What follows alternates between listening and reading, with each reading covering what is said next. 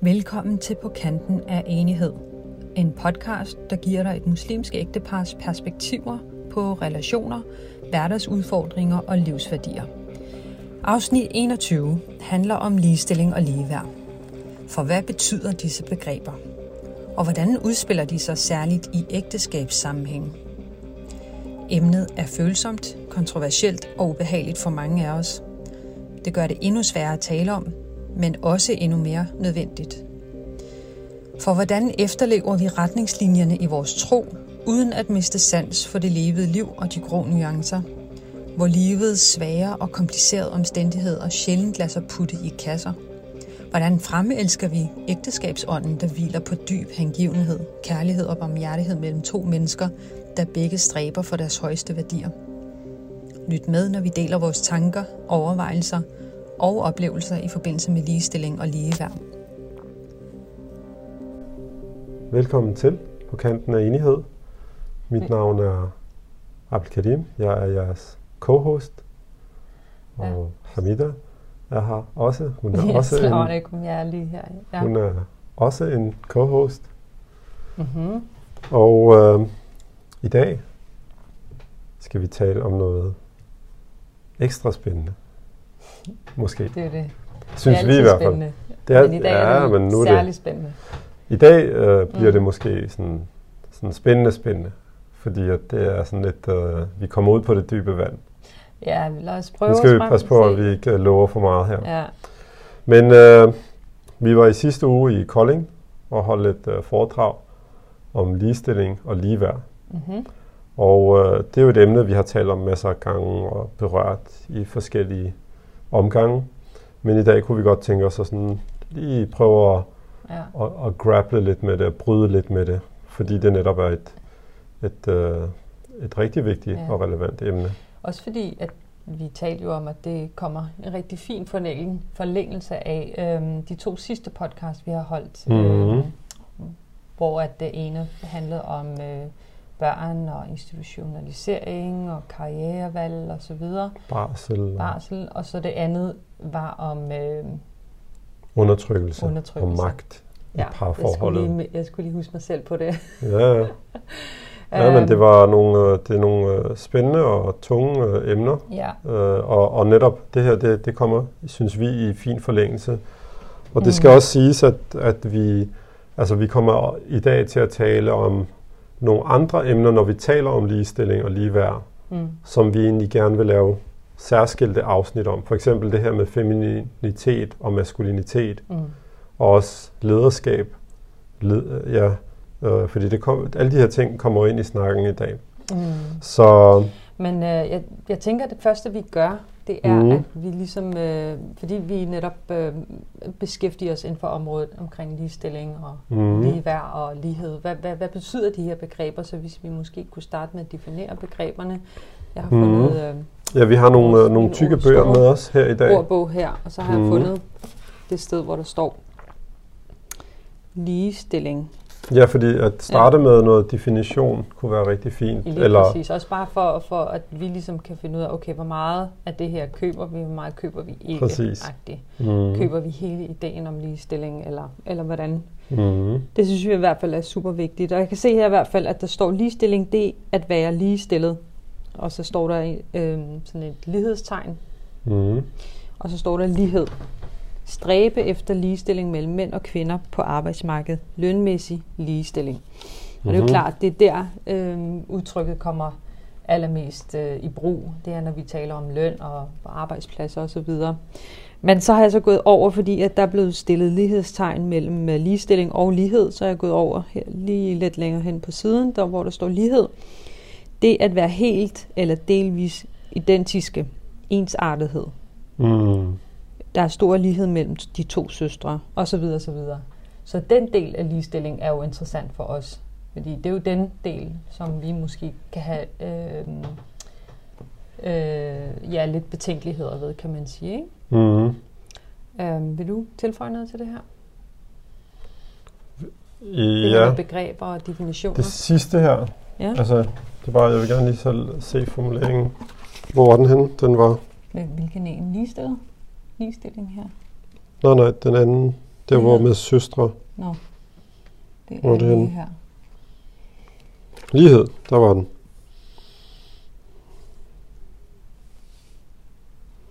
Ja. Ja, og vi altså, nu ved jeg ikke om fik vi slået lige hver op? Ja, det gjorde jeg. Lige hver. Det må være her vigtigt, lige hver. Det at hver person eller par tilkendes lige meget megen værdi og betydning. Og det er jo ja, fordi lighed, ligeværd, ligestilling, altså ja, de er jo lidt for mig at se, de er lidt synonym. Altså det er jo også synonym her. Der er i ordbogen. Altså, lige præcis, og jeg tror måske, apropos, og den grund til, at vi bruger lidt tid på at gå ind og nørde lidt med begreberne, det er fordi, at altså, det betyder noget, hvad det er for nogle udtryk, man bruger. Jeg tror, man kan sige, at lige i hvert fald er der ikke nogen, der altså, tror jeg, der diskuterer, at mennesker, uanset køn, etnicitet, alle mulige andre faktorer, er fuldkommen lige værd. Inden for lovens rammer, inden for i sociale rammer, i erhvervsmæssige, altså i alle mulige sammenhænge, er der ingen. Ja, måske erhvervsmæssigt er det måske forkert at sige, fordi at jeg tror jeg roder mig lidt ud i noget rod lige nu.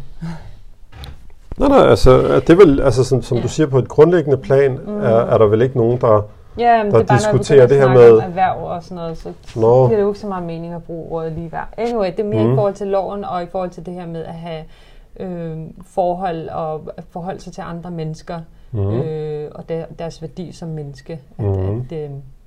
Og det er jo en spændende diskussion i sig selv, fordi nogle gange så kan man jo falde i den her fælde med, at ikke skelne mellem menneskers handlinger og menneskers iboende værdier, ikke? Ja. Fordi en morder, en der har myrdet en, hvad hedder det, er de lige meget værd som en uskyldig barn-agtig, ikke? Det bliver jo sådan en virkelig filosofisk diskussion, fordi så kommer man virkelig, du ved, på arbejde, ikke? Fordi okay, hvis der er et apropos, hvad hedder den? Dark Knight. Yeah. Jeg ved ikke, om du kan huske. Der var sådan et scenarie, hvor der er et skib fyldt med, med hvad hedder de, inmates, hvad hedder det?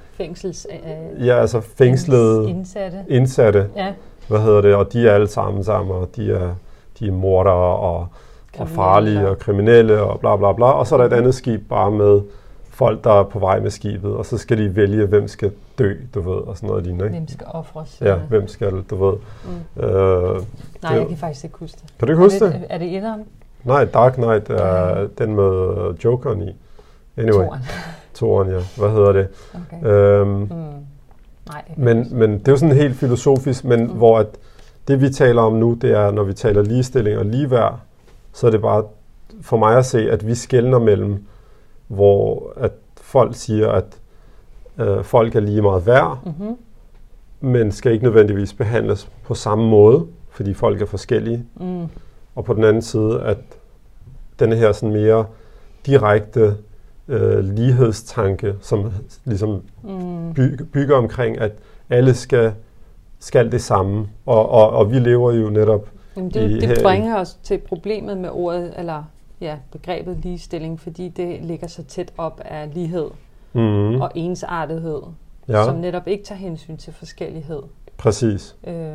Og ja, men skal vi gå ind i snakken, eller i stedet for, så lægger vi begreberne til siden. Præcis. Og så kan vi gå ind i snakken i forhold til, hvorfor det er, vi har valgt at tale om det her emne. Ja. Hvilke problemer der er, fordi jeg tror bare, det er sådan en af de her ting, der aldrig rigtig helt forsvinder, hverken fra på det samfundsmæssige plan, fordi der er ikke en opskrift, og det er en konstant bestræbelse på at finde en balance i det her med, hvordan vi navigerer i henhold til vores køn, i henhold til vores status og så videre. Hvordan sørger vi for, at alle mennesker får lige muligheder, uden at, at det går ud over nogle andre værdier, som vi har. Mm. Så... Ja, altså det er en ongoing, og igen, det er også den her, føler jeg, den her snak om, ligesom, hvor meget prioriterer vi individet, og den frihed, som et individ skal have, over for hvor meget fællesskabet og strukturen i fællesskaberne skal have plads, og så videre. Jeg havde et billede, jeg nævnte det for dig sidst. Nu driller den lige her. Men det her billede her, det var det, som jeg synes viser det meget fint, hvis man søger på Google equality og equity. Yeah. Fordi at så er der sådan tre personer, et lille barn, et mellembarn og en voksen, og de står på de her kasser og kigger over hegnet og skal se en eller anden fodboldkamp eller hvad det er. Men fordi de står på lige høje kasser, så kan det lille barn kan slet ikke se noget. Yeah. Hvorimod at hvis man fordeler de der kasser, så det lille barn får 2 kasser, og det mellembarn får 1 kasse, og voksen får, så står de lige højt. Mm. Det er bare en lille illustration. Jeg måske ikke er helt med på, hvad det er for noget, det så skulle symbolisere. Det her, det er jo så ligestilling. Jamen, hvad er det, det symboliserer i, sådan rent konkret ude i verden? Kasserne? Kasser. Ja. Jamen, det er jo egentlig bare mere tanken, at hvis vi siger, at alle folk skal behandles ens, så vil det jo ikke give mening. Ja. Altså, bare for at tale om et konkret eksempel, altså i sin ekstrem. Nå, jamen, altså... Anyway, det kan være, det her eksempel ikke lige, du ved, sådan er intuitivt for mig. Jamen, det kan sagtens være. Men hvis folk vil slå det op, så bare equality og equity på Google, så dukker de her kasser op og så videre. Men jeg synes, det er i hvert fald for mig illustrerer. Det er i hvert fald... Jeg tror, pointen med at sige alt det her, det er, at det er et ongoing tema, og vi vi kommer nok aldrig sådan i mål med at vi bliver aldrig færdige med at finde balancen altså, i det. Det. Måske kunne man lige hurtigt nævne MeToo-bevægelsen som eksempel på, præcis, at det endnu engang bluser op 40 år efter, eller endnu 50 år efter. Rødstrømpebevægelsen og så videre, ikke? Altså det er næsten. Men det er bare et godt eksempel på, at vi bliver nok aldrig færdige med det. Og det er jo heller ikke meningen. Altså vi skal blive ved med at tale om de her ting for at sørge for, at vi ikke skrider ud af balancen eller harmonien, ikke? Og jeg synes, hvis jeg må kommentere, at MeToo er netop eksemplificerer rigtig godt. Fordi på den ene side er der den her tanke om, jamen, der er bare fuld frihed, og folk kan ligesom gøre, hvad de vil, og så videre. Men på den anden side, så er der også bare en virkelighed, der hedder, at hvis jeg går rundt og opfører mig fuldt frit efter min egen lyst og behov, så kommer jeg til at træde nogen over tæerne. Og den her balance mellem de her to ting, og der synes jeg netop, i forhold til det sådan, de muslimske kredse, synes jeg, der er særligt behov for at tage de her lidt, lad os kalde det, anderledes emner op, og måske krævende og på en anderledes. Ja, altså de er krævende. Det er jo ikke nemt. Præcis. Ja. Så det er rigtig fint. Jamen altså, i den anledning, så kunne jeg måske... Kan vi jo starte med, at jeg egentlig gerne vil spørge dig, Karim, hvordan du sådan oplever... situationen, altså hvilke problemer og udfordringer, hvad det angår, hvad ligestilling og ligeværd angår mellem mænd og kvinder, hvad du oplever, at der i vores miljø er at tage fat på. Hvordan når du siger vores miljø, så mener du det muslimske miljø? Det praktiserende miljø, altså det... Ja, altså fordi vi har jo en bestemt berøringsflade. Ja. Altså vi er jo ikke, synes jeg... Ja, vi har ikke så bred en bred... altså forhåbentlig med tiden kommer vi mere ud og snakker. Det er noget, jeg selv har synes været rigtig givende igennem årene, at komme ud og tale med især unge mennesker, fordi de har jo ligesom deres egen miljøer. Og de er ikke nødvendigvis praktiserende, eller kommer i moskéerne, eller foreninger, eller noget i den stil. Ja. Præcis. Det er rigtigt. Ja. Men altså, med fare for at generalisere, så vil jeg nok sige, at den ting, jeg synes, der er mest kendetegnende, lige specifikt til det her område med ligeværd og ligestilling mellem køn og så videre. Det er for mig at se, at det er et emne, som vi bare ikke taler særlig meget om, og det er et emne, der fylder meget. Jeg tror, det kunne være rigtig, rigtig interessant at sådan spørge folk, især unge folk, der netop måske skal til at blive gift, eller er blevet gift, og ligesom spørge dem, hvad tænker I om de her ting? Især fordi, at jeg tror bare, der er et vakuum, at folk føler, ligesom det er noget, der er der, og det ligger og fylder, og især det her med, hvis vi, altså den religiøse dimension i forhold til, jamen, mandens rolle, og kvindens rolle, og ægteskab, og du ved, alle de her ting. Ja, fordi en ting er, at man er ligesom vokset op i et samfund, hvor at der ikke er nogen religiøse rammer for de her spørgsmål, men en anden ting er, at man måske forsøger, eller har lyst til at begynde at engagere sig i sin religion, eller praktisere det lidt mere, og så er der jo en helt anden opfattelse, eller en helt anden tilgang til livet, som tager højde for det guddommelige, for strukturer, for rammer, for praksiser, for regler måske, eller noget i den stil, og hvordan jonglerer man lige det? Og det er jo et problem, det er ikke kun for unge, det er jo for os alle sammen, når vi, og det viser sig i andre sammenhæng også, men lige præcis med forholdet mellem mænd og kvinder, og ligestilling og ægteskab særligt, fordi det er der, det måske... Ja, det er jo der, det kommer på arbejde, ikke? Lige præcis. Fordi... Hvordan navigerer man egentlig med de to verdener? Og det er jo vores podcast, en af formålene, at vi vil gerne ligesom prøve at blive klogere på den her sammenhæng mellem, at vi har nogle religiøse værdier og alt det her, men vi har også en hverdag, altså et liv, og nogle gange så ser vi bare, at de her ting, de ikke rigtig sådan, hænger sammen, i hvert fald ikke på det umiddelbare plan, ikke? Så det er i hvert fald min opfattelse, og det er en generel ting, synes jeg, det her med, at vi bare har mange ting, vi putter ind under gulvtæppet. Men den her er måske særlig svær, fordi at det er, altså der er noget at arbejde med i forhold til især os, som er vokset op i et samfund, hvor der er rigtig meget fokus på, jamen der er der er lighed og retfærdighed, og der er ingen, der skal ligesom blive undertrykt af nogen, og så videre. Og hvorimod, det har vi også talt om tidligere, at det kan føles mange gange som om, at i det muslimske, lad os sige, perspektiv, så er det som om, at vi ligesom, ja, men det hele er i skønneste orden, ligesom der er retfærdighed, og der er ligeværd og lighed og alt muligt på papiret. Yeah. Men når vi så skal til at arbejde med det sådan reelt i et forhold, eller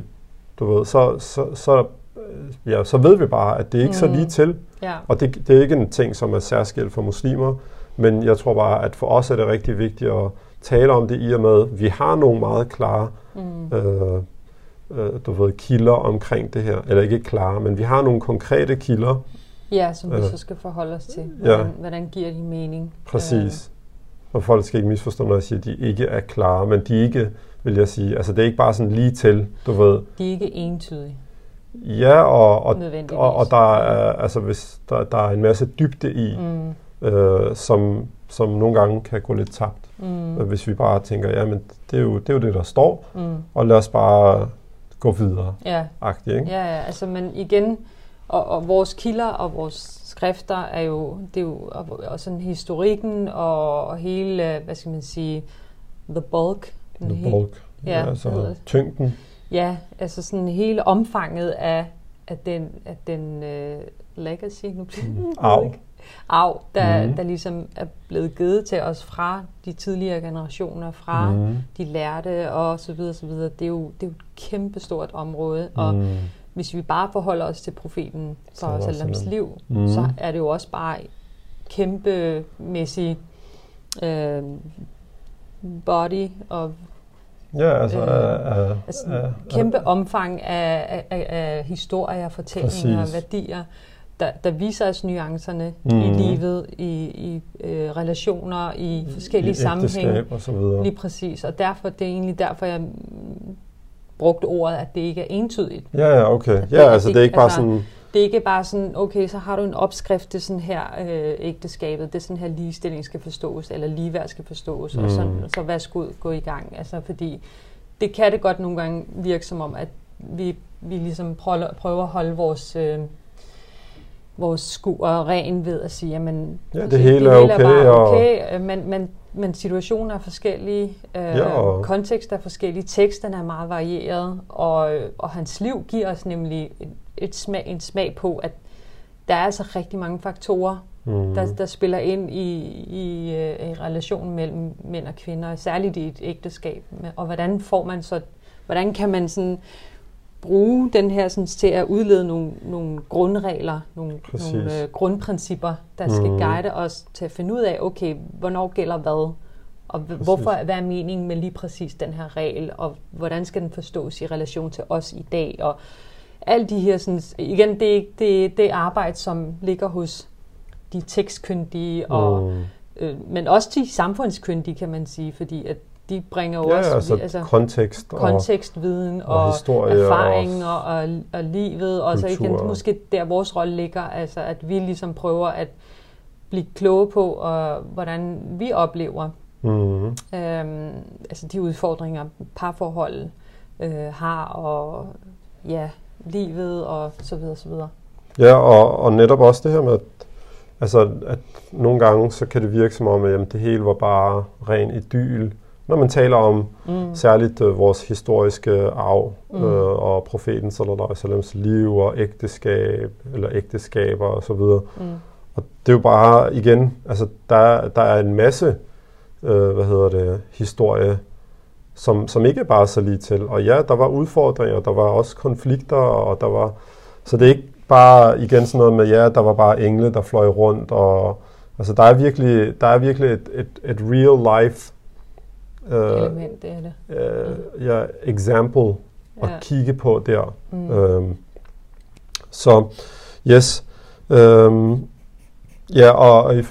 Lige i forhold til det her, du sagde med tekstkyndige og så videre, vi har sagt det mange gange her i podcasten, at det er ikke vores, altså vi har ikke en eller anden religiøs eller teologisk baggrund, så vi prøver at forholde os til det. Som menige mennesker, som prøver at få noget altså for at skabe noget mening og sammenhæng og dybde i vores tilgang til reglerne, vores værdier og vores tekster og alt det her. Ja. Men vi har så hver især vores, altså vi har noget faglighed, og vi har noget erfaring igennem vores egen liv. Ja. Men det er bare sådan så, at folk ikke tror, at det her, det er ligesom en diskussion af de her hvad er for nogle valide regler, og hvad gælder ikke, fordi det kan vi slet ikke udtale os om, men vi kan udtale os om, hvad vi ser inden for vores felt, som er relationer og samfund og forståelse og så videre, hvordan det forekommer, og hvordan det kan hæmmes, og hvordan det kan fremmes og udvikles, eller hvilke problemer der kan være i vores forståelse, som hæmmer vores udvikling og forståelse osv. Præcis. Men jeg tror ikke, du har fået lov til at svare på spørgsmålet. Jeg ved ikke, om du havde noget mere at sige i forhold til, hvordan... Nej, fordi jeg synes, jeg havde ikke mere, end at jeg synes, at det... Altså, det er det, der kendetegner det for mig, fordi jeg er ikke i tvivl om, der er masser... Altså, der er ikke nogen mennesker, der har relationer, uden at... Altså, fordi de er dynamiske, og selvfølgelig de er levende. Så selvfølgelig vil der være udfordringer, selvfølgelig. Og lige netop en relation som ægteskab, hvor man lever sammen. Altså, du er nødt til at få det til at ligesom fungere. Især når man så begynder at få børn sammen, fordi så er man lige pludselig ikke bare to mennesker, der kan sige, det har været hyggeligt, men det går ikke. Farvel og tak. Eller det kan man godt også, når man får børn, men jeg mener, så er man ligesom bundet, der er et andet ansvar i det her, ikke? Det er ligesom, det er flere menneskeliv, der går ud over end bare en selv, og det skal man, altså det tror jeg også, de fleste, der træffer de beslutninger, selvfølgelig er jo helt bevidste om, at det at det virkelig er en tragisk situation, de så befinder sig i. Ja. Men altså spørgsmålet om det, kan reddes, om det kunne ikke reddes, men om nogle af de her problemer, vi ser, netop kan, man kan tage brødden af dem ved at skifte sådan en eller anden form for paradigme, eller sådan at begynde at anskue sin egen ansvarlighed i forhold til at skulle opretholde et ægteskab. Hvor meget indsats man putter i og så videre som par, og ikke bare den ene, uden at den anden også ligesom er med på den, ikke? Ja. Jeg ved ikke om... Jo, altså, og jeg tror, det du sagde nu her med ansvarlighed, altså det er det, der synes jeg så farligt ved, at hvis ikke man hele tiden plejer et forhold igennem samtalen jo, som er ligesom det primære. Og når jeg siger samtale her, så er det samtale om forholdet, ikke samtale om, hvem der skal huske at købe hvad, og hvem der skal hente børn, og hvem der... Det er ligesom, det er bare logistik. Jamen, hvordan løser man problemerne? Hvordan løser man uenigheder? Præcis. Og rigtig mange parterapeuter siger, at man simpelthen bør afsætte tid regelmæssigt til at sætte det ind i kalender. Præcis, altså at sidde sammen og ligesom evaluere, hvordan går det, hvad er der udfordringer med, og så videre. Men det her med ansvarlighed, og i forhold til dit spørgsmål, i forhold til, hvordan det går, så synes jeg, det hænger sammen med, at vi kan sagtens kaste ansvaret over på den anden, så længe vi ikke taler særlig meget sammen om problemerne. Fordi så kan jeg gå rundt og tænke, Hamida, hun er også bare dum, og hun er uretfærdig, og hun er usympatisk, hun forstår mig ikke. Og det kan jeg ligesom, den historie kan jeg blive ved med at bygge på op i mit hoved, og den kan ligge der i lang tid, og så på et eller andet tidspunkt måske, så kører toget af sporet og alt det der. Og du kunne gøre det samme over for mig, og gå og bygge. Men lige så snart vi sætter os ned og begynder at tale sammen, hvis vi begynder bare at hælde det her, den her, det er så synd for mig historie, og du er bare et monster, jeg er en engel, og du er et monster, så bliver den samtale ikke rigtig særlig lang. Altså den kan ikke, medmindre at vi hver især begynder at tage ansvar, og sige, ja okay, jeg synes faktisk, det der skete, det var rigtig ærgerligt, og jeg synes sådan og sådan, men jeg kan også godt se, at jeg har været en del af det problem, fordi at jeg gjorde sådan, og jeg kan se, at det... Så det her med at tage ansvar, det hænger bare sammen for mig at se med samtalen, fordi vi bliver tvunget til, at hvis vi ligesom vil komme videre, til simpelthen at tage ansvar for noget. Vi kan ikke, fordi der er ikke nogen samtale, hvis det bare er sådan noget, du er ond, jeg er god. Ja. Men hvad tror du, hvad er det for nogle ting, du tror, der står i vejen for at føre samtalen? Ja. Altså, jeg har jo også nogle bud, men jeg vil gerne høre, hvad du ligesom tænker om det. Hvad er det, der gør, at vi ikke kan tale sammen? Hvad er det, der... Vi kan jo. Det er ikke, for nu skal det ikke lyde som, nej, at vi kan tale sammen, men der er nogle... Vi har rigtig svært ved det, og vi måske ikke har en særlig veludviklet kultur for at kunne snakke om de svære ting. Fordi det er klart, konteksten i den her...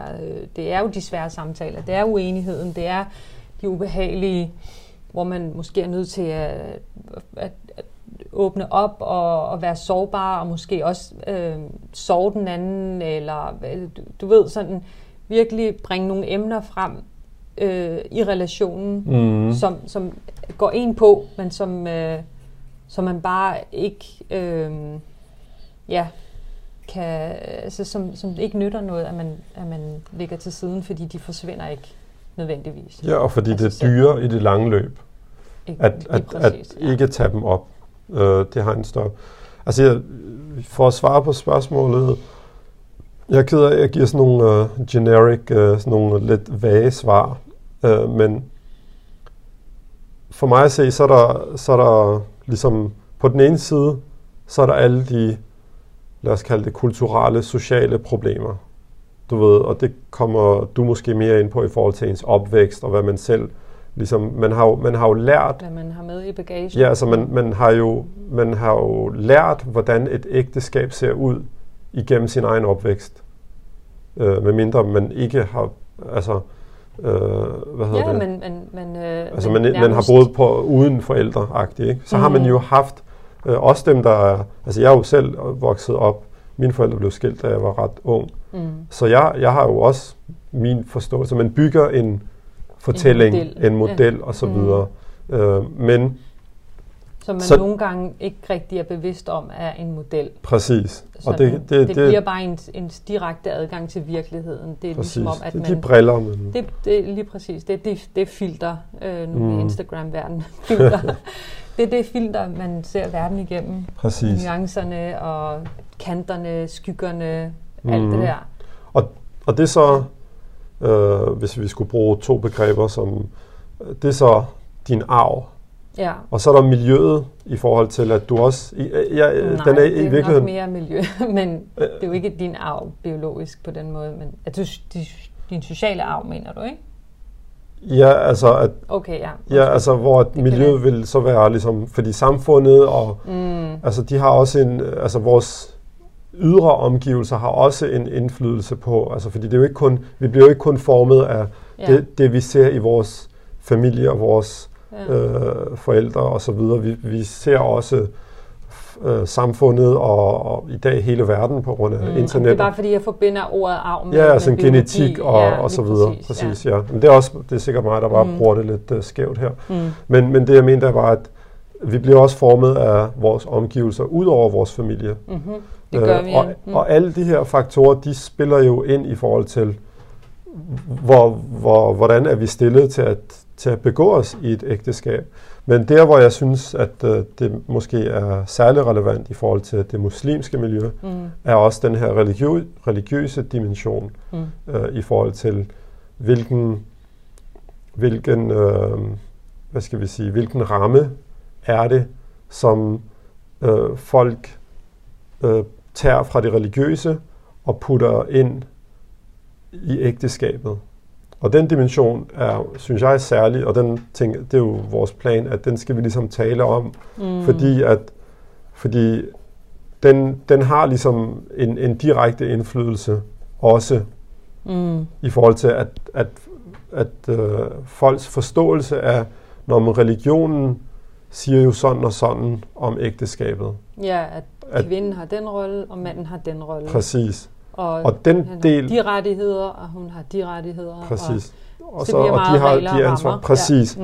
Og den del synes jeg er rigtig vigtig at tage med i det her, fordi den synes jeg er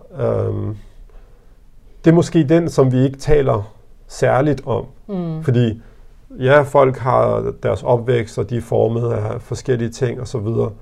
Men hvordan vi er formet af det religiøse og hvilken tilgang vi har til det religiøse, og hvad det betyder for ægteskabet, den synes jeg er rigtig, rigtig vigtig, fordi at jeg tror, at vores begge oplevelse er, at mange gange kan tingene blive alt for unuanceret og firkantet. Det er bare sådan, det er det, der står, og det er sådan, det er, og sådan er det.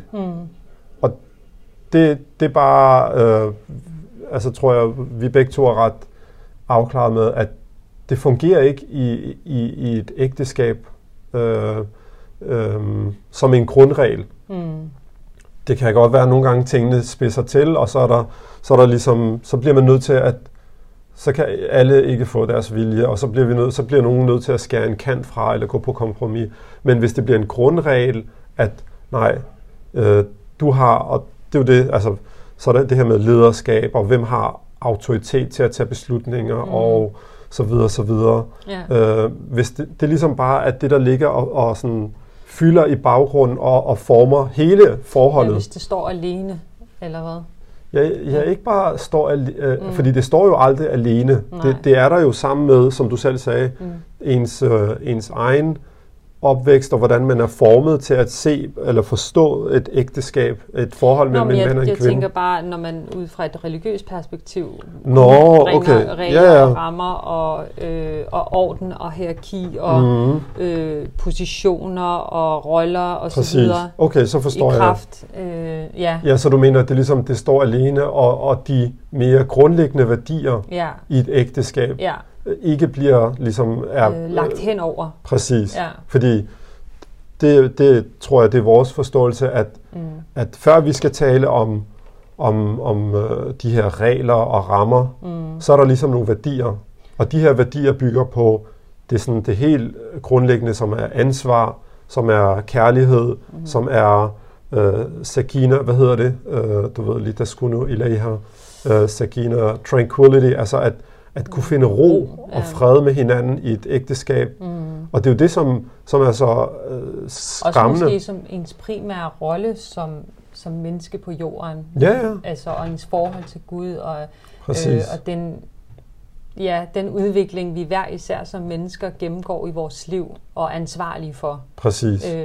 Og ikke bare os selv, men også vores fællesskab. Ja, altså om det først er ægteskabet, eller om det er vores børn også, eller vores forældre. Vi har noget ansvar alle sammen, mænd og kvinder, apropos ligeværd. Fordi det er jo ligesom den tilgang, der er til sjælen generelt, og meget stort tema, som min forståelse i forhold til i Koranen er, at vi er sat på jorden af en grund, og det er for at skabe den her connection, forbindelse til Gud, og at tilbede ham som den eneste Gud. Og hvordan gør vi det? Det er ved at handle ud efter principperne og rammerne og reglerne og godhed. Altså de her andre værdier, som også er underliggende, ikke? Præcis. Og det er ligesom der udgangspunktet er nødt til at være, hvis vi overhovedet skal snakke om roller og så videre i et ægteskab, og du ved, sådan ansvar, autoritet måske også, og lederskab og ja.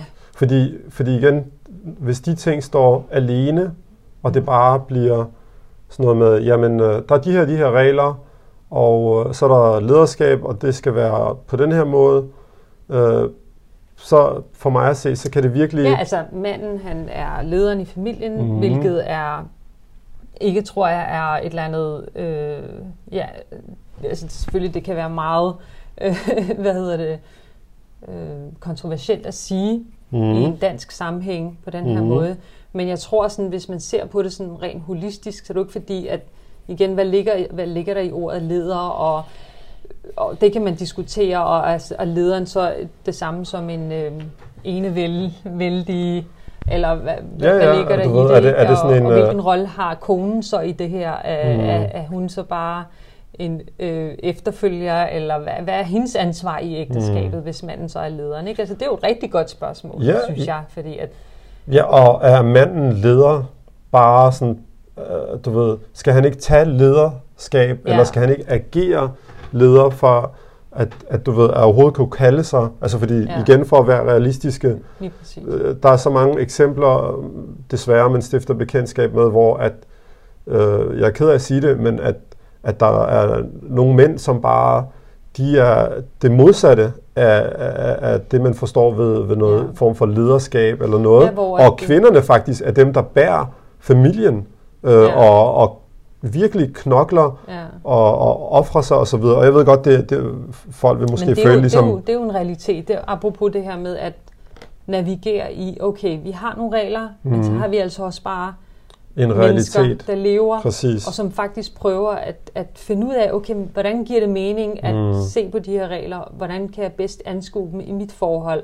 Og så igen, så tingene er komplicerede, fordi ens egen opvækst, som du selv siger, hvilken referenceramme, hvilke filter man ser verden igennem, hvilke forventninger man har til hinanden, som til mand, til kvinde, ens ansvarlighed og så videre, altså det er alle sammen noget, der vi har med i vores bagage, som vi bare ikke kan løsrive os fra. Og hvordan sørger vi for, at de her regler ikke er med til at forstærke noget dysfunktion? Præcis. Det er egentlig der jeg tror, at rigtig mange, eller i hvert fald er min hæmsko i det her, er, hvordan kan vi sørge for, at vi ikke overser nogle reelle problemer, når vi er meget sådan firkantet omkring manderoller, kvinderoller og så videre. Fordi vi er enige om, at mennesker er lige værd. Det tror jeg ikke, der er nogen som helst, der er uenige om i... selv med alle de varierende holdninger, der er inden for islamisk baggrund, så tror jeg, at de fleste er enige om, at mænd og kvinder er lige værd, mm-hmm. og de bliver stillet lige meget til regnskab for deres handlinger, mm-hmm. og de får en gud til dommedagen, så er der ikke noget, men det var min mand, eller men det var min far, eller mm-hmm. det var min... Altså, du står til regnskab, du er alle har ansvar. Og skabt med den her sådan, sjæl her, en nafs, og derfor er du også fuldkommen ansvarlig for dine handlinger, dine beslutninger. Mm. Og hvordan kan det, hvordan hænger det sammen med, at man har en orden eller nogle regler, en struktur i familien? Ja. Mm. Det synes jeg er super spændende, mm. fordi jeg tror, det problem jeg ser er, at noget går tabt,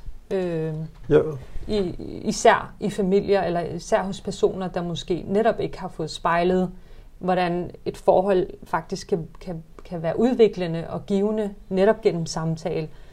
At når man har en meget simplistisk rammebaseret tilgang til manderoller og kvinderoller, mm-hmm. at det kan virkelig være ødelæggende for ens egen følelse af ansvarlighed, måske som kvinde. Mm-hmm. Fordi man tænker, okay, jamen, det er bare reglerne, og sådan er det bare. Det vil sige, det er manden, der er lederen, og ergo... Og han har ansvar, og derfor har jeg... Jeg slipper for ansvaret, det. Og det tror jeg i min verden kan være dybt dysfunktionelt, fordi at, altså, en mand har brug for en kone, en kvinde, til at spare med. Mm. Ellers så kollapser han. Altså, han er jo ikke Gud, han er ikke profeten, han er et menneske, som har brug for... Han er ikke profeten. Profeten så, selvom vi ved det netop fra den her... Men han havde trods alt vejledning fra Gud, tror vi jo på, ikke? Men det er bare i kraft af hans profetskab. Præcis. Jamen det er bare det her med, at når vi som kigger på det bedste eksempel, vi ligesom refererer tilbage til, så ved vi, hvilken rolle hans ægteskab, for eksempel først og fremmest med Khadija, radhiyallahu anha, altså og den støtte, han havde i hende, og senere hen andre eksempler, og måske en af de klassiske er det her Sulh Hudaybiya, den her pagt, der blev indgået, og hvor at han var i en meget svær situation, og endte med at konferere, med sin kone, og fik råd, og gik ud, og du ved,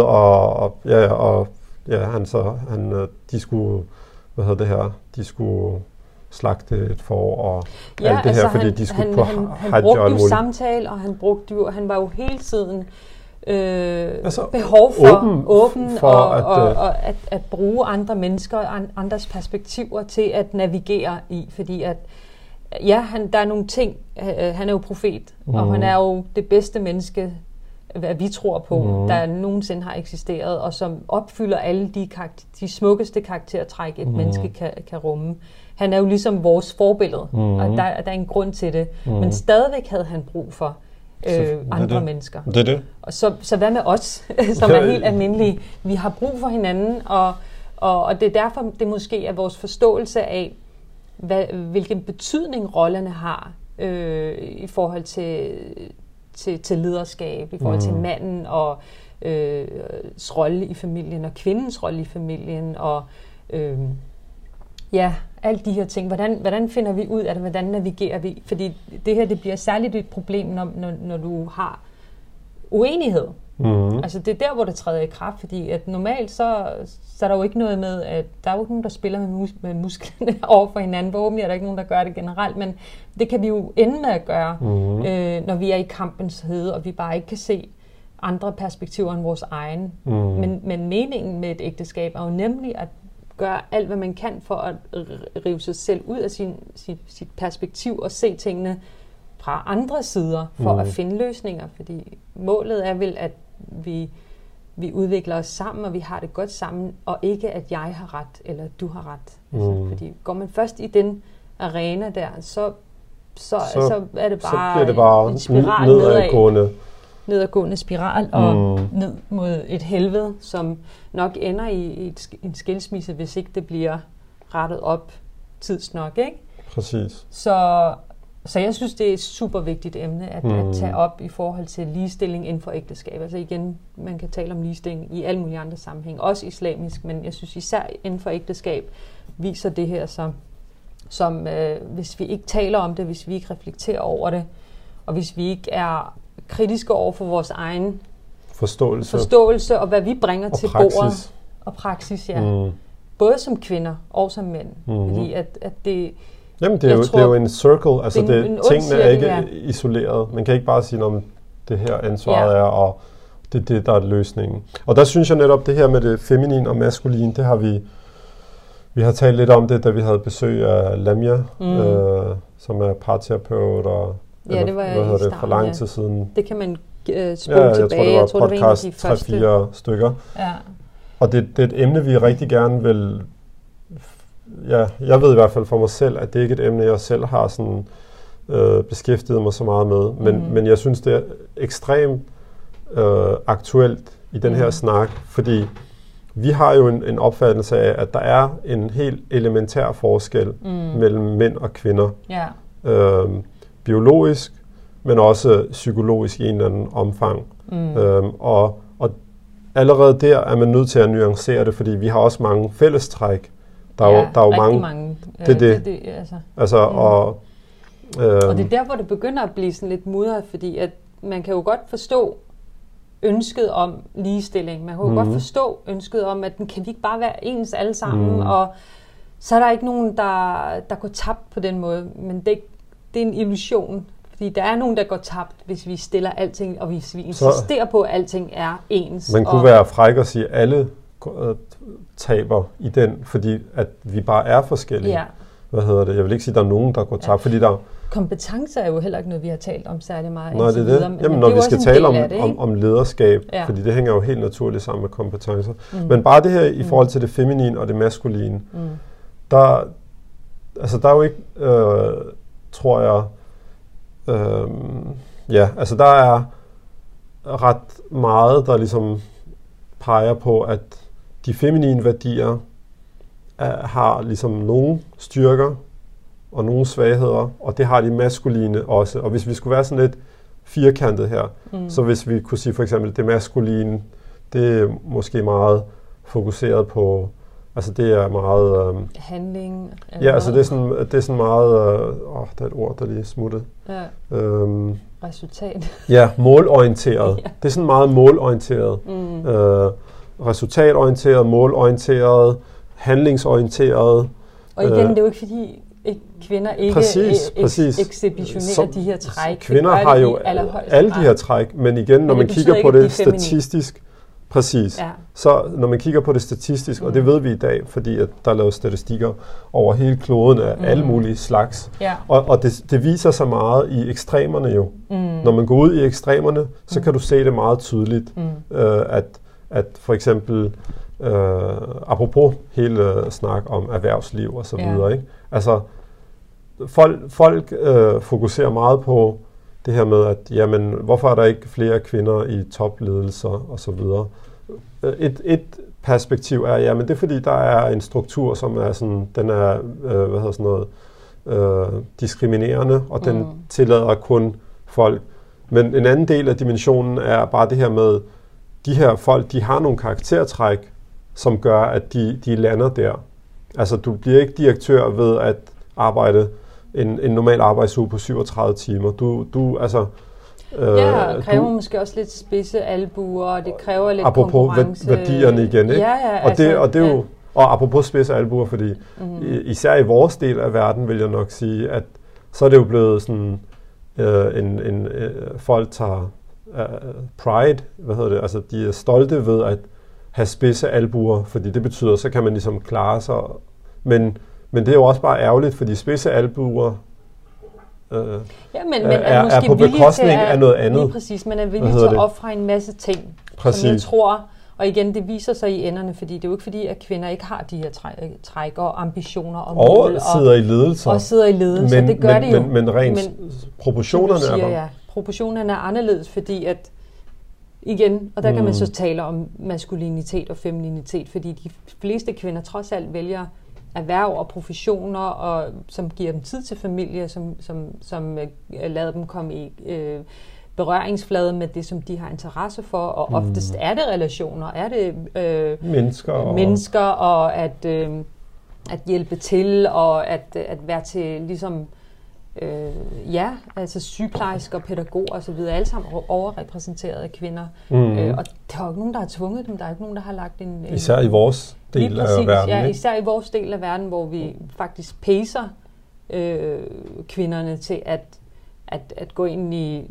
alle mulige professioner, siger, ja, altså alle døre er åbne. Lige præcis, og det samme med mændene, vi pacer dem jo også til alle, altså drengene til at søge ind i alle, og heldigvis for det, at det ikke er rene kvindefag og rene mandefag, præcis, men vi skal bare heller ikke lade som om, altså det... At igen, forskellene ikke er der. Lige hvad hedder det? Ja. Og for nylig havde vi jo, eller sidste podcast var jo om det her med barsel og karriere og institutioner og småbørn og så videre. Og der var jo en artikel, som kom ud faktisk efter vi optog podcasten med en uge eller to. Den her artikel, en undersøgelse, der var blevet lavet, og hvor at 50% af de adspurgte kvinder havde sagt, at de ville gerne blive hjemme med deres små børn, hvis det var muligt. Økonomisk. Økonomisk og praktisk. Og det talte vi om i det afsnit, at det er jo også bare en spændende diskussion i forhold til, jamen så er der er en pris for det karrieremæssigt, økonomisk, alle mulige ting og så videre, ikke? Men det er bare fordi, at jeg tror ikke, vi kan gå super meget ind i hele snakken om det feminine, fordi det er jo også bare en dyb snak i forhold til, altså, hvordan forstår vi de her ting? Fordi noget af det er sådan træk, man kan måle næsten, altså sådan rent statistisk, men der er også noget symbolsk ved, at det feminine, det repræsenterer det her, det maskuline, altså i forhold til ømhed og kærlighed og bla bla bla, og så herover på den anden side er der måske noget mere sådan, hvad skal vi sige, sådan, slår jeg med min hånd sådan her, altså sådan, det er næsten jo, altså i gamle dage især, var det jo, det var jo krig og kamp og mod og heltemod, og jeg skal komme efter dig, altså vikinger og kriger og alt det her.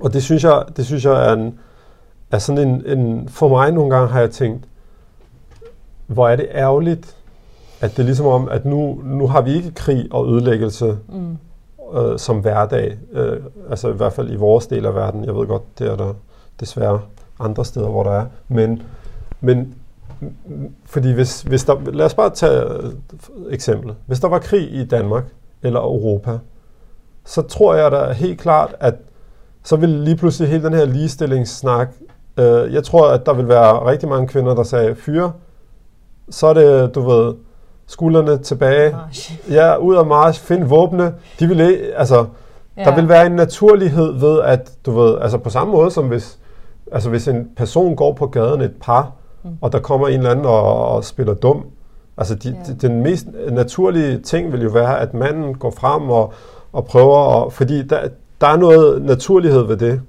Og det synes jeg nogle gange er lidt skræmmende, at fordi vi har fred og fordragelighed, og alt går godt, så glemmer vi de her forskelle. Og det nogle gange bliver sådan en underliggende ting, fordi altså, jeg er helt afklaret med, at...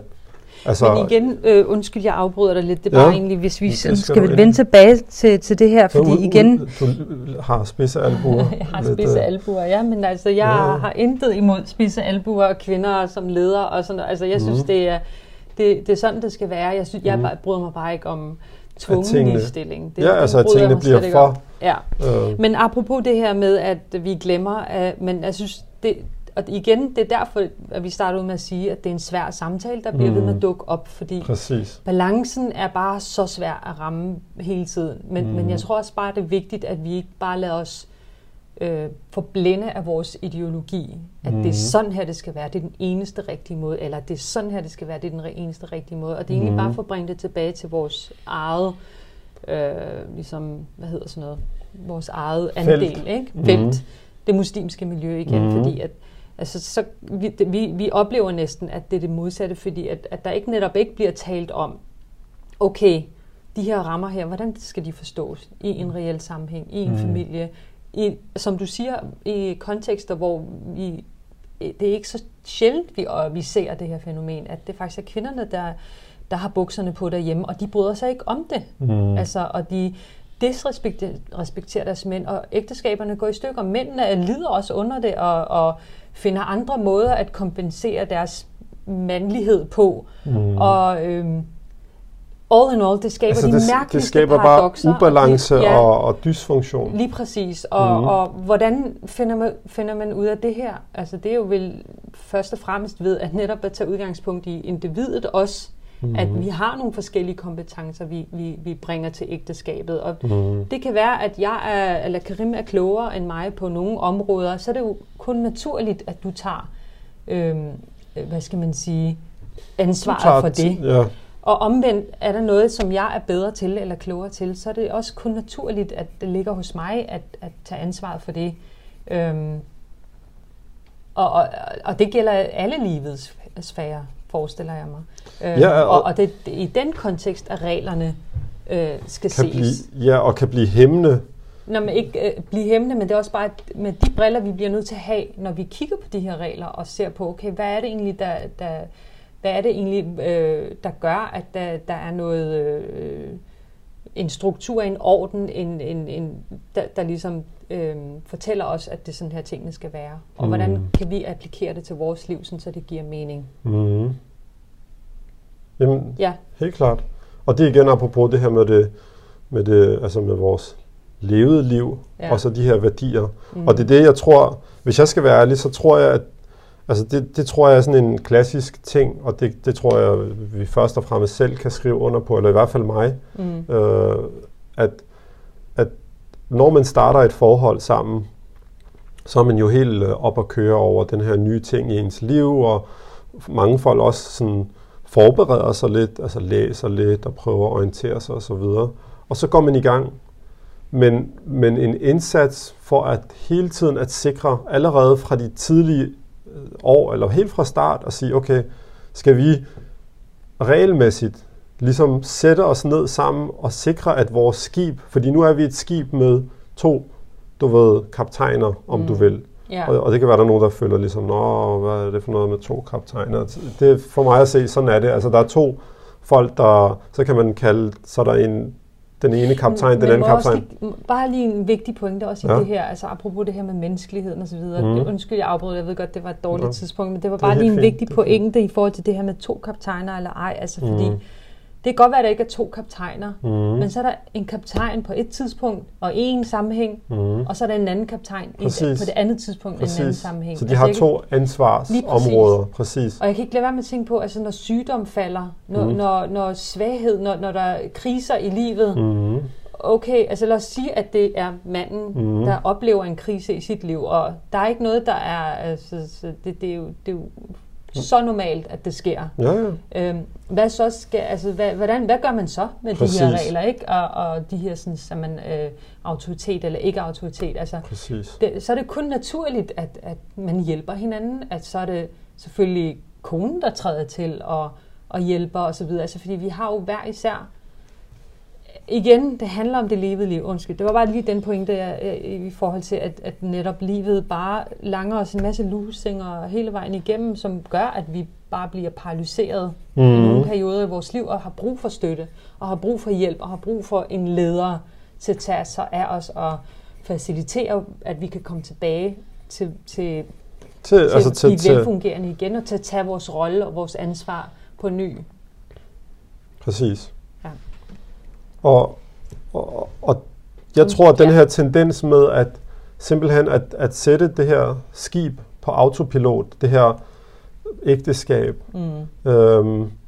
at det simpelthen er rigtig, rigtig farligt i det lange løb. Det kan godt være, at der kan gå 1 år, 2, 3, 4, bla bla bla, men på et eller andet tidspunkt, så når man sådan en critical mass af, at der er ting, der skal plejes, det her forhold skal plejes, og hvis ikke det bliver gjort, så er der et tidspunkt, hvor det begynder simpelthen at fostre nogle ting, der er negative. Og så på et tidspunkt, så kan det være helt ødelæggende for forholdet, selvfølgelig. Ikke?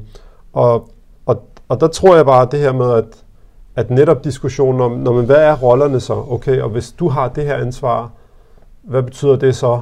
Og jeg har det her ansvar, hvad betyder det så? Og ligesom gå til det her med den respekt, som du siger, ikke bare sådan, jamen der er nogle regler, og det er, du ved, det står her på side 4, at du skal gøre sådan, og jeg tager mig af det her, og du tager dig af det der, og så er det bare det. Fordi igen, mennesker er levende, forhold er levende, og omstændighederne er for alvor levende, ikke? Og det her, det er så, nu brugte jeg et skib, men altså jeg vil nok sige, at et ægteskab er meget mere kompliceret, fordi at et skib, det sejler jo ud på havet, og medmindre du er meget uopmærksom, så burde du ikke sejle ind i land og andre skibe, men altså bare tage en tur i din bil. Det er sådan, der er mennesker, og der er lyskryds, og der er politi og hastighedsgrænser. Nu er vores børn meget glade for at se det der politiprogrammer der med folk, der bliver anholdt og sådan noget. Så, men at altså den her vigilance, hvad hedder vigilance på engelsk? Opvågenhed eller sådan. Ja, altså sådan hele tiden at være opmærksom på, vi er sammen i det her endeavor, og hvordan sikrer vi, at vi hele tiden har det godt, og du ved ikke... Vi er på en eller anden måde på samme... Altså, side? Ja, lige præcis, at vi følges ad her. Mm. Altså, jeg synes, det kunne være sjovt at dele nogle af vores erfaringer med det. Mm. Kunne det ikke? Altså, jeg kan forestille mig, at folk tænker, okay, ja, nu har I snakket nok om en masse udfordringer og nuancer og problemer osv. Hvordan gør vi det? Altså, jeg synes...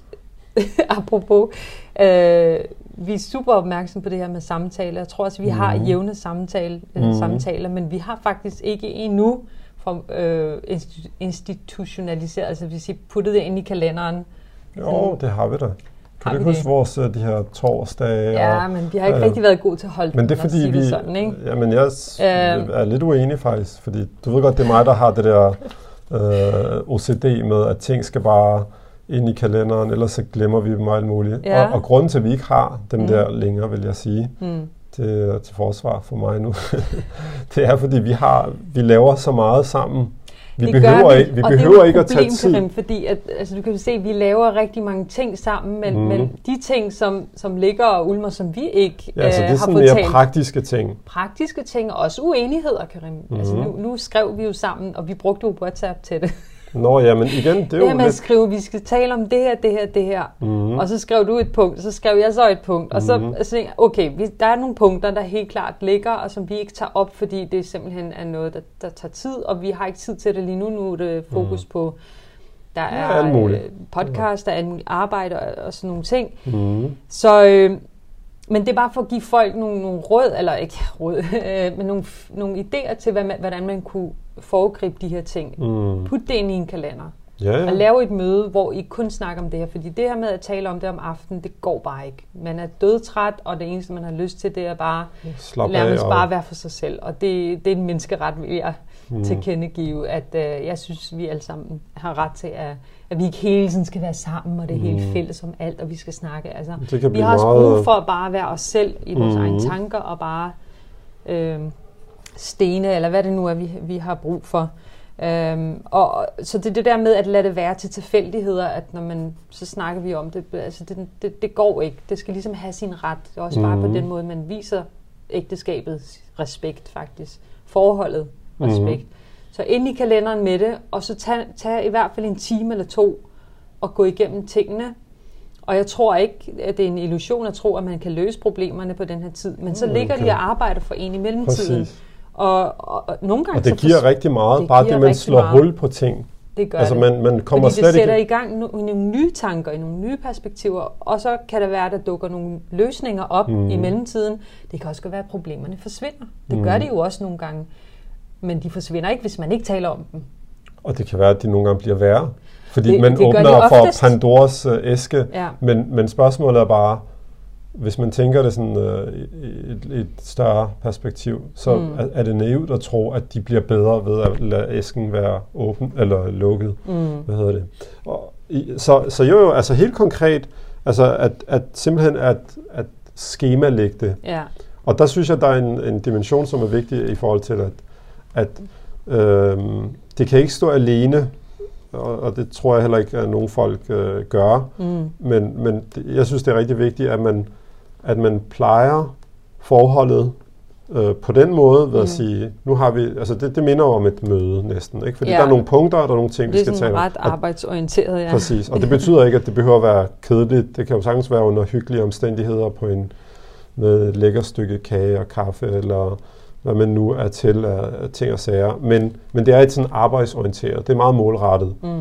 Men det må helst ikke stå uden, at man så har den bløde dimension, som hedder at man bare har noget kvalitetstid sammen, især når man har børn, hvor at man så er man bare for sig selv, og så har man nemlig så har man ikke en dagsorden, og det er jo også utroligt stimulerende nogle gange for at kunne ligesom tage samtaler, som ikke er sådan, punkt 4, det er så... Ja, tage nogle samtaler, være nysgerrig på hinanden, få nogle nye sider at se hos sin partner, og igen, det er ikke bare, men også bare at komme ud og opleve nogle ting sammen igen. Men det skal også struktureres. Det skal nemlig også struktureres. Og det er bare fordi, nogle gange, så kan det være, at man, på grund af simpelthen pres, at man siger, nå, men så er det, du ved, så må vi afsætte tid til de her såkaldte møder, og du ved, og ligesom komme i dybde med de her forskellige punkter, og så er der ikke tid til simpelthen at tage den anden dimension, der hedder, at vi simpelthen bruger noget kvalitetstid sammen, og ikke er bundet til nogle bestemte punkter og emner,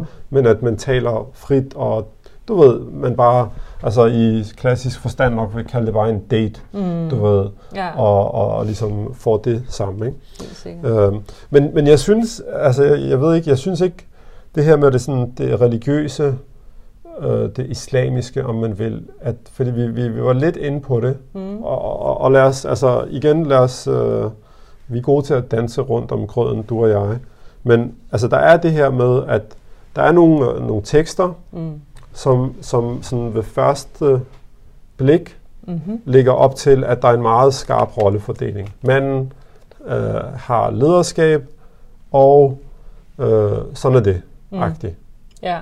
Hvis nu er det lidt firkantet her, ikke? Og det er jo den dimension, som jeg synes, og vi nok begge to synes, er problematisk, hvis den står ligesom for sig selv, eller den måske bare ligger i baggrunden. Og jeg tror netop, jeg er bekymret for, at især unge folk, som vokser op, altså lad os bare sige unge folk, som vokser op nu med MeToo og med, altså igen, fornyet fokus på de her diskussioner. Hvad er rollerne? Hvad er ansvar? Hvad er forskellen mellem kønnene? Hvad er dynamikken? Hvis de bare vokser op og får bare den her sådan en facit, opskrift. Sådan en opskrift, det sådan, det er sådan der, og så er det bare videre med det. Jeg er bange for, at det allerede før folk går ind i et ægteskab, har en rigtig stor påvirkning på, hvad folk egentlig ser det her som, altså allerede ser det modsatte køn som en potentiel fare. Fordi at desværre også i vores del af verden, er der jo rigtig meget fokus på, at kønnene er i det her spændingsforhold. Og det er vores samfundskontekst jo et rigtig godt eksempel på. Altså der er jo den her tanke om, at det er et patriarkat, og du ved, at mænd udøver den her uretfærdige magt, de har, og så videre. Og selvfølgelig, det har ændret sig med tiden og alt det her, men det er ligesom, den er der stadigvæk. Og at unge muslimer så ligesom skal navigere i det her med en meget simpel opskrift, er for mig rigtig bekymrende. Fordi på den ene side har du mænd, som, det kan godt være folk vil sige, at mændene, de er jo bedre stillet, fordi de er bare blevet givet den her ledelsesposition eller magtposition, om du vil, eller alt muligt. Men det ændrer ikke ved, at i sociologi arbejder man med det her begreb, der hedder magt og modmagt. Altså, du kan ikke have magt, uden der er en modmagt. Der vil være hvad er så modmagten til den her sådan, autoritet? Jamen, altså, hvis vi skal så vil det jo være, altså, sådan, i sådan den, nu er det lidt firkantet, men det vil folk vil sige, men der er også feministiske, du ved, muslimer og så videre, og de er sådan, altså, de er på barrikaderne og alt muligt. Og det for mig at se, det er bare sådan en rigtig rigtig farlig måde, at vi allerede altså har det er udgangspunktet. Folk er ikke engang gået ind i et ægteskab, eller har noget med hinanden at gøre, men det er allerede sådan et spil, der hedder, du har din will, du har dine ting, du vil få igennem, og jeg har, og jeg har mine. Og så bliver det bare sådan en pingpong, så igen, der kører der. Det er det her med, at man sådan, det er ligesom den primære prisme, man ser ægteskabet igennem.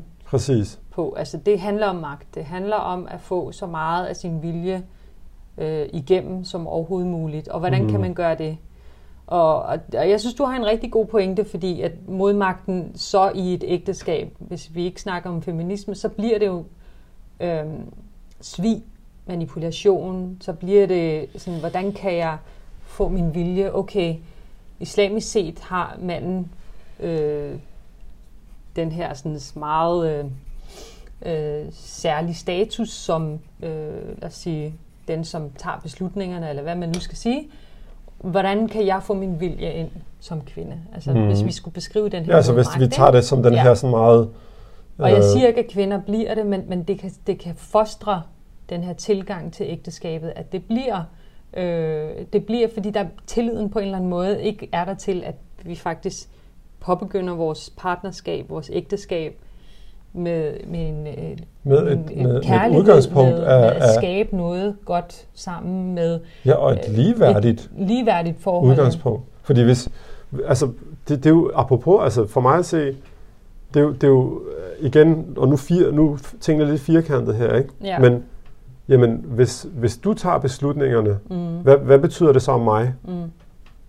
Det er jo dig, der tager beslutningerne. Ja. Der er et aspekt af umyndiggørelse i det. Vi tager beslutninger sammen. Nu taler jeg ikke om dig og mig, det gør vi også. men nu siger det bare, at altså, når, for eksempel vores egne børn, når de bliver ældre, og de skal giftes, jeg har da meget svært ved at se, at skulle lige pludselig sige til ens, især nu har vi jo piger, ja, når I bliver gift, så er det manden, der tager beslutningerne. Ja, eller altså vores søn, Aisa. Ja, eller for den sags skyld. Nu er han yngst, så det er svært at se. Bukserne på, og så, Hvad hedder det? Han er den, der tager færrest beslutninger. Ja, præcis. Men jeg mener, altså hvor igen, det du talte om før, det her med, hvad betyder det for det individuelle, altså den individuelle følelse af, at vi har alle sammen et ansvar, og vi har alle sammen en pligt for at bidrage, og vi skal excellere alle sammen.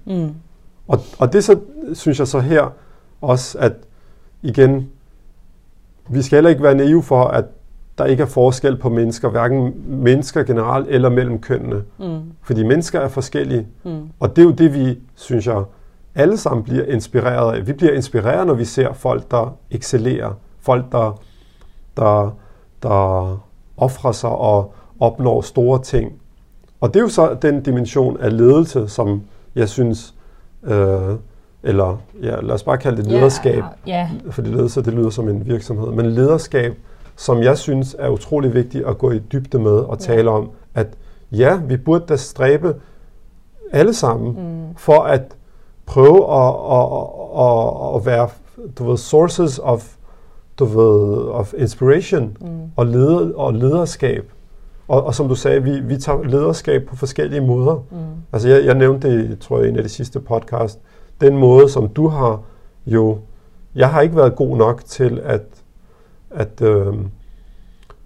ligesom sørge for, at vores familieliv, især når det kommer til børnene og udvikling af børnene og opdragelsesaspekter osv., der har du taget lederskab i den del, og du har hjulpet mig en masse med, simpelthen, du har næsten taget nogle bøger og slået mig lidt med dem i hovedet nogle gange og sagt, prøv lige at komme lidt ind i kampen, nu lyder det lidt firkantet, men fordi der har været behov for det. Og det føler jeg, det har været utrolig, det har virket måske også som en sovepude nogle gange, men det har givet både tryghed, men det har også været inspirerende for mig, at jeg også har tænkt, hey, prøv lige at vende, hun skal ikke have lov til at stikke af, du ved, og bare være, du ved, the hero, Altså især over for børnene, at du ved, jeg lige pludselig bare sakker bagud og bliver, du ved, second grade parent, du ved, selvom jeg ved godt, mor er den bedste i verden og alt det der, men jeg giver dig kamp, fordi at jeg har min måde at... Og det skal du endelig bare gøre, og jeg inviterer jo den der kamp, altså, og det burde jo, eller det er for mig at se også bare i virkeligheden så intuitivt rigtigt, at vi vil hinanden det bedste. Præcis. Jeg vil jo gerne have, jeg vil ønske for dig, at du er den bedste mand, du overhovedet kan være for dig selv, og for mig, og for vores børn. Præcis. Den bedste far, du overhovedet kan være. Og hvis du overgår mig, altså, jeg vil da kun hæppe. Jeg vil da være men så vil du være efter mig. Det vil jeg. Hvad hedder det? Men jeg vil da stadig super hæppe på dig. Altså, og fordi igen, det er jo vores det er alle, der vinder. Lige præcis. Og det er det, der er så vigtigt. Apropos igen, hvis vi skulle så gå tilbage til det her med ægteskabet. Jamen, hvis manden tager lederskab og agerer, altså han tager det hvad hedder sådan noget, altså, han får den med det samme, altså han får den her autoritet med det samme, fordi han har fortjent den agtigt. Jamen igen, den, altså du altså igen, det vender så tilbage til at snakke om lederskab. Kan du være en leder, hvis ikke du agerer leder? Og det er det, der er så farligt i det her, synes jeg, at det er som, når det står på papiret, at jeg er leder. Ja, det er sådan en titel, man bare tager på. Jamen det er det, altså du kan ikke være leder, uden at du er leder. For mig at se. Lige præcis. Sådan, der er noget aktivt i ordet leder, ikke? Jamen, præcis. Altså, der er noget handlingspræget i det. Præcis. Ja. Vi havde ordbogen før her, psykologisk ordbog eller pædagogisk og alt det der. Og det var, jeg synes bare, det var så fedt at se, fordi så slog jeg det her lederskabs, og der er jo skrevet bøger om det her, og jeg skal komme efter dig. Jamen, det er en hel industri. Men jeg synes, det var så fedt, at bare her på sådan en få linjers beskrivelse af lederskab, ikke? Så stod der,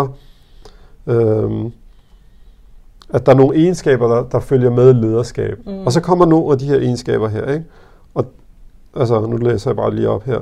Menneskekundskab, sagkundskab, intelligens, evne til at udtrykke sig, stærk karakter, selvbeherskelse, retfærdighedssans, energi, initiativ og skabende evne, selvtillid, pålidelighed, fysisk og moralsk mod, storsind, udholdenhed, humor, venlighed, forståelse.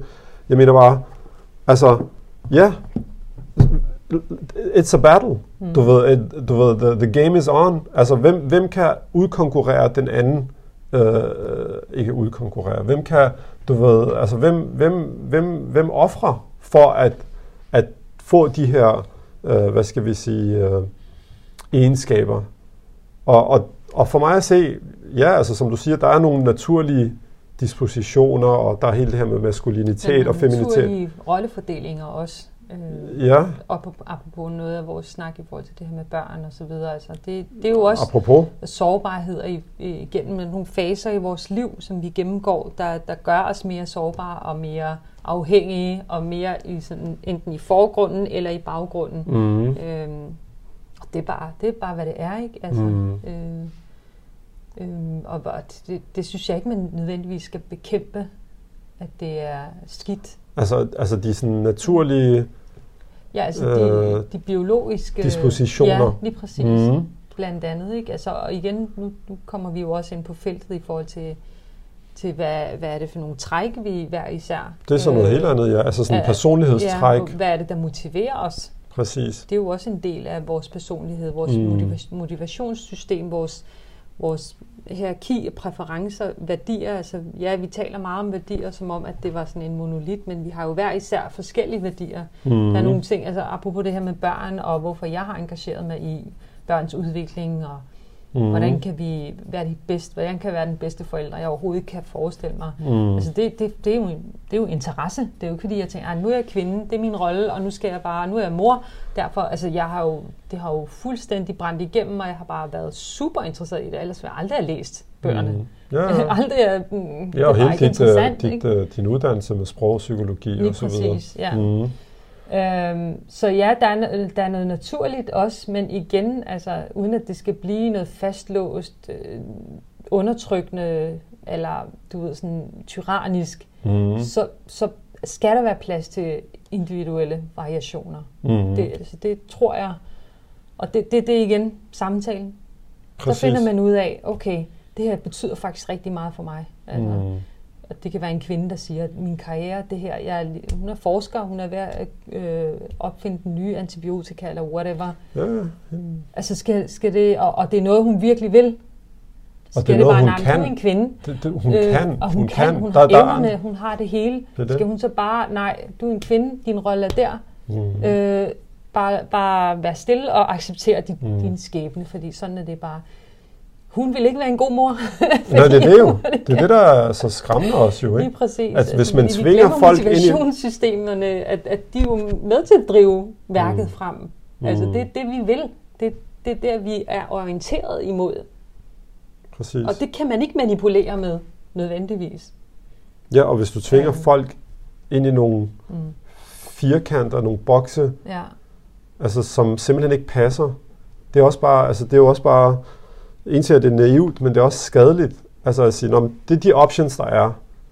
Nej, altså der er mange options, fordi vi er, altså vi har jo hele paletten af altså som mennesker af forskellighed, ikke? Og sådan er vi skabt. Det er jo den overbevisning, at vi er skabt forskellige.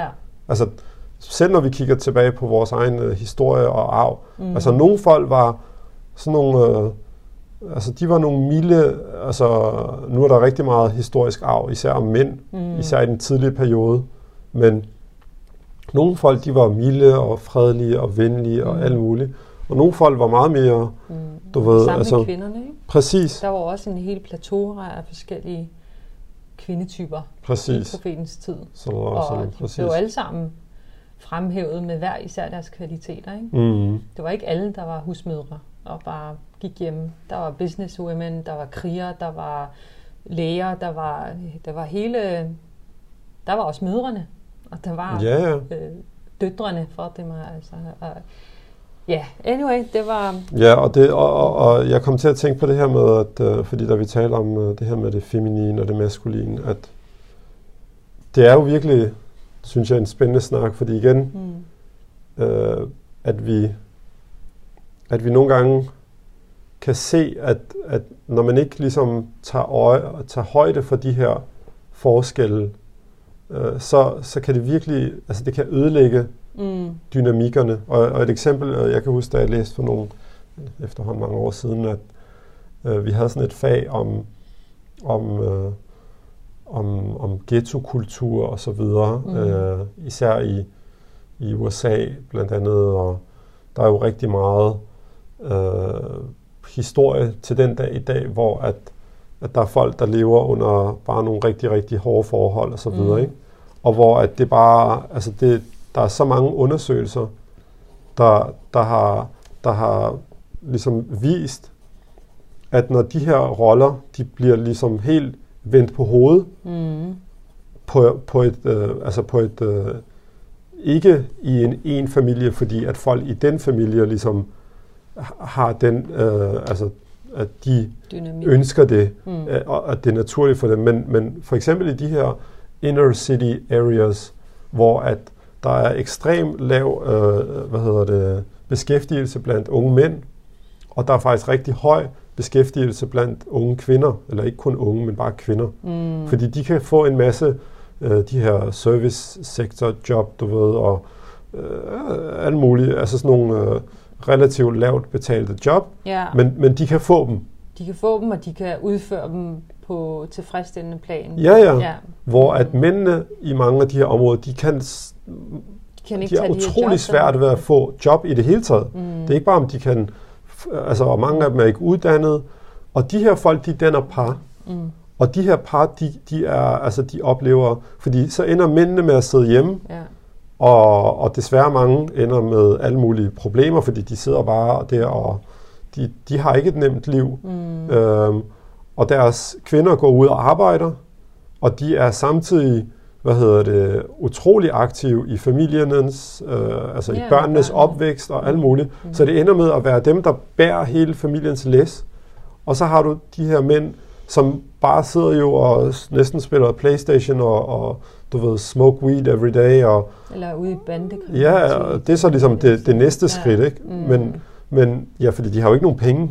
Og bare den, altså, det er jo sådan en eksistentiel problematik, kan jeg forestille mig, især for en mand, at bare sidde og føle, hvad er det, jeg bidrager med? Hvad er det for en forskel, jeg gør? Og kunne se sin kone bare, eller sin partner bare, altså sådan virkelig bære så meget læs, og hvad det betyder for dynamikken imellem dem, og så videre. Og det er jo for mig at se, det er sådan et rigtig, godt eksempel på, at der er ligesom, der er nogle dynamikker, der er noget naturlighed, og hvis de ting ikke får lov til at ligesom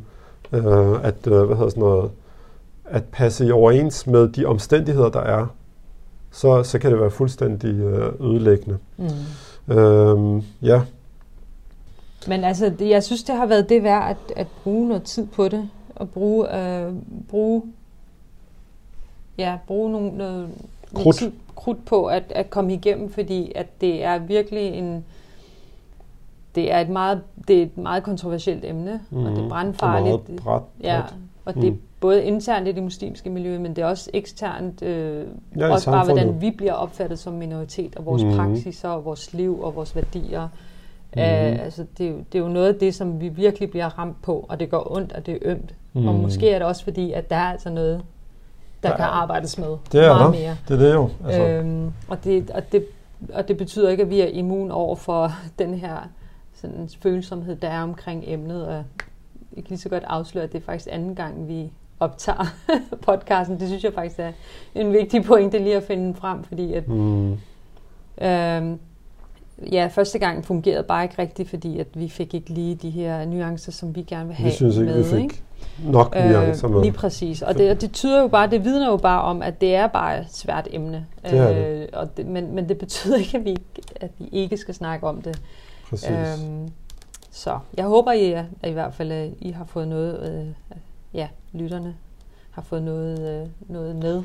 Ja, og altså, som du siger, det er svært, og det gør også bare, at vi væver meget. Altså, der er ikke noget sådan, bare en eller anden, det er bare sådan, det er. Ja. Og så lad os komme videre derfra. Jo, altså, det kan vi sagtens, det kan vi sagtens sige i de simple ting. Ja. Men fordi vi her taler om familier, vi taler om lederskab, vi taler om maskuline og feminine værdier, energier osv., og samfundspåvirkning. Altså, det bliver bare... Okay. Altså, fordi vi de her, især de der... Vi vil gerne lave en podcast særskilt om det her med feminin og maskulinitet. Vi vil også gerne lave en om lederskab generelt bare, og det hænger også sammen med det her lederskab i familier. Og også bare det her med skilsmisse. Altså fordi det er også bare en realitet. Og også en af de områder, hvor man virkelig kan komme i klemme i det muslimske miljø. Fordi reglerne er, apropos vores tilgang til reglerne, er meget overfladiske. Og på en eller anden måde kan uhensigtsmæssigt bringe, eller utilsigtet bringe nogle andre problemer.